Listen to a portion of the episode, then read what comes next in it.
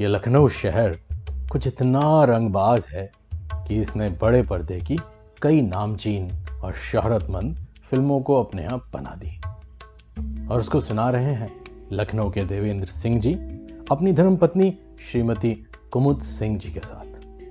लखनऊ में बनी इन फ़िल्मों का ज़िक्र मिलता है किताब लखनऊ नामा में, जिसके लेखक हैं पद्मश्री योगेश प्रवीण जी।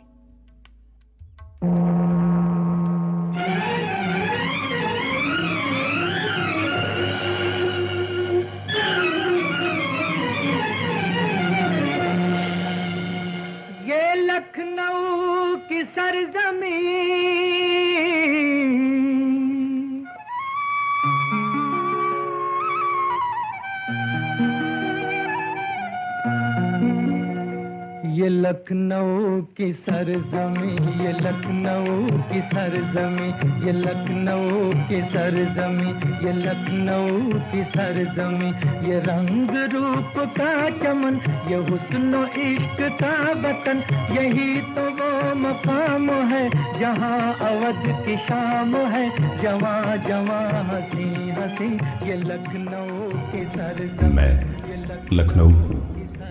अदब और तहजीब का शहर लखनऊ। नवाबों का शहर लखनऊ। जी हाँ इसी नाम से दुनिया मुझे जानती है, पहचानती है।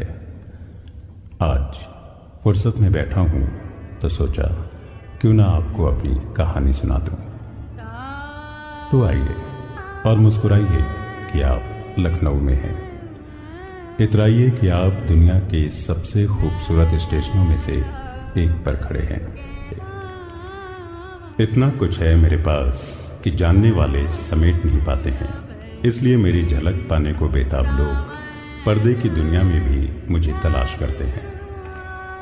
मैं याद करूँ तो जहन में हिंदी फ़िल्मों के धुंधलाए अक्स भी रोशन हो जाते हैं। फिल्मकारों ने अक्सर मुझे पर्दे पर सहेजने, समेटने की कोशिश की। कभी ये कोशिशें परवान चढ़ी, पर कभी बस झलक देकर गुम हो गई। बहरहाल, मुझसे जुड़ी फ़िल्मों का ज़िक्र लेकर कोई इंतज़ार कर रहा है आपका। तो चलिए। लखनऊ से जुड़ी फ़िल्मों की एक लंबी फेहरिस्त है। कुछ एक खास का ज़िक्र करें तो याद आती है गुरुदत्त की यादगार फ़िल्म, चौदहवीं का चाँद, या फिर एच रवेल की मेरे महबूब। हालाँकि मेरे महबूब लखनऊ के साथ साथ अलीगढ़ को भी समेट कर चलती है। उसके बाद आई मेरे हुजूर, जिसकी शूटिंग के दौरान अभिनेता राजकुमार लगभग एक पखवाड़े तक लखनऊ के उस समय के सबसे महँगे कार्ल्टन होटल में ठहरे और बड़ी धमाचौकड़ी मचाई।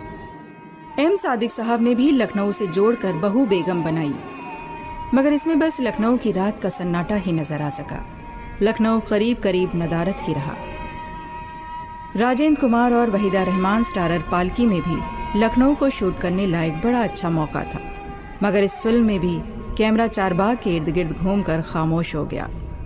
हाँ कुछ एक फ़िल्में ज़रूर ऐसी थीं जिनमें लखनऊ को बड़ी ईमानदारी से दिखाया गया।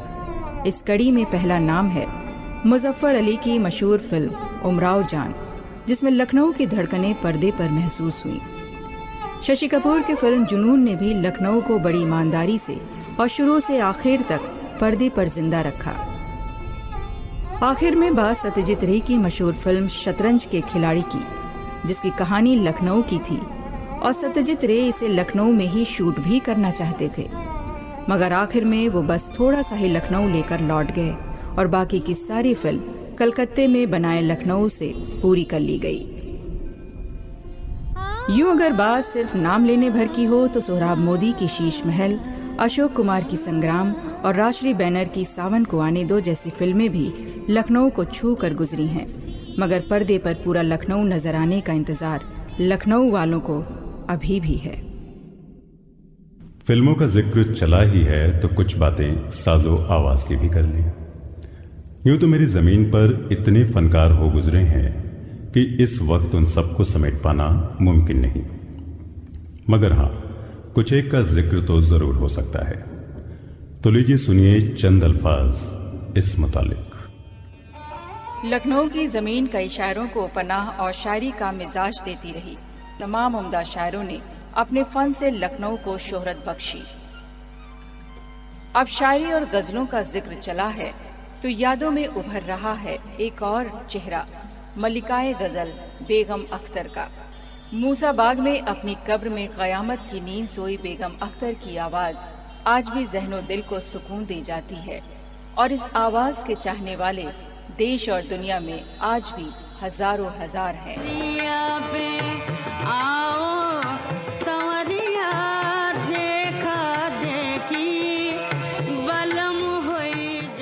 सुरों की बात करें तो लखनऊ वाले बड़े फक्र से नौशाद अली साहब का नाम लेते हैं।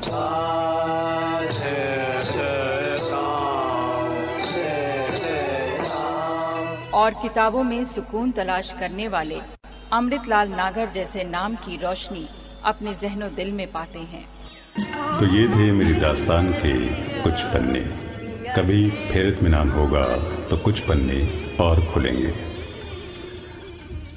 याद आती है शायर की वो लाइनें। जो मेरे जानिब कही गई थी कभी।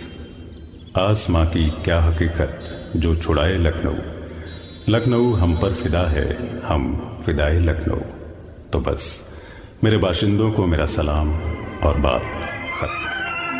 शहर लखनऊ, तुझे मेरा सलाम है। शहर लखनऊ, तुझे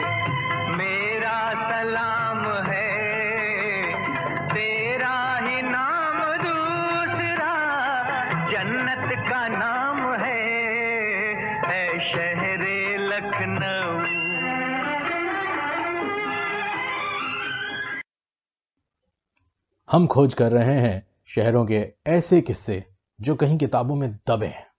उनको निकालिए, पढ़िए और सबके साथ साझा करने के लिए हमको लिखें।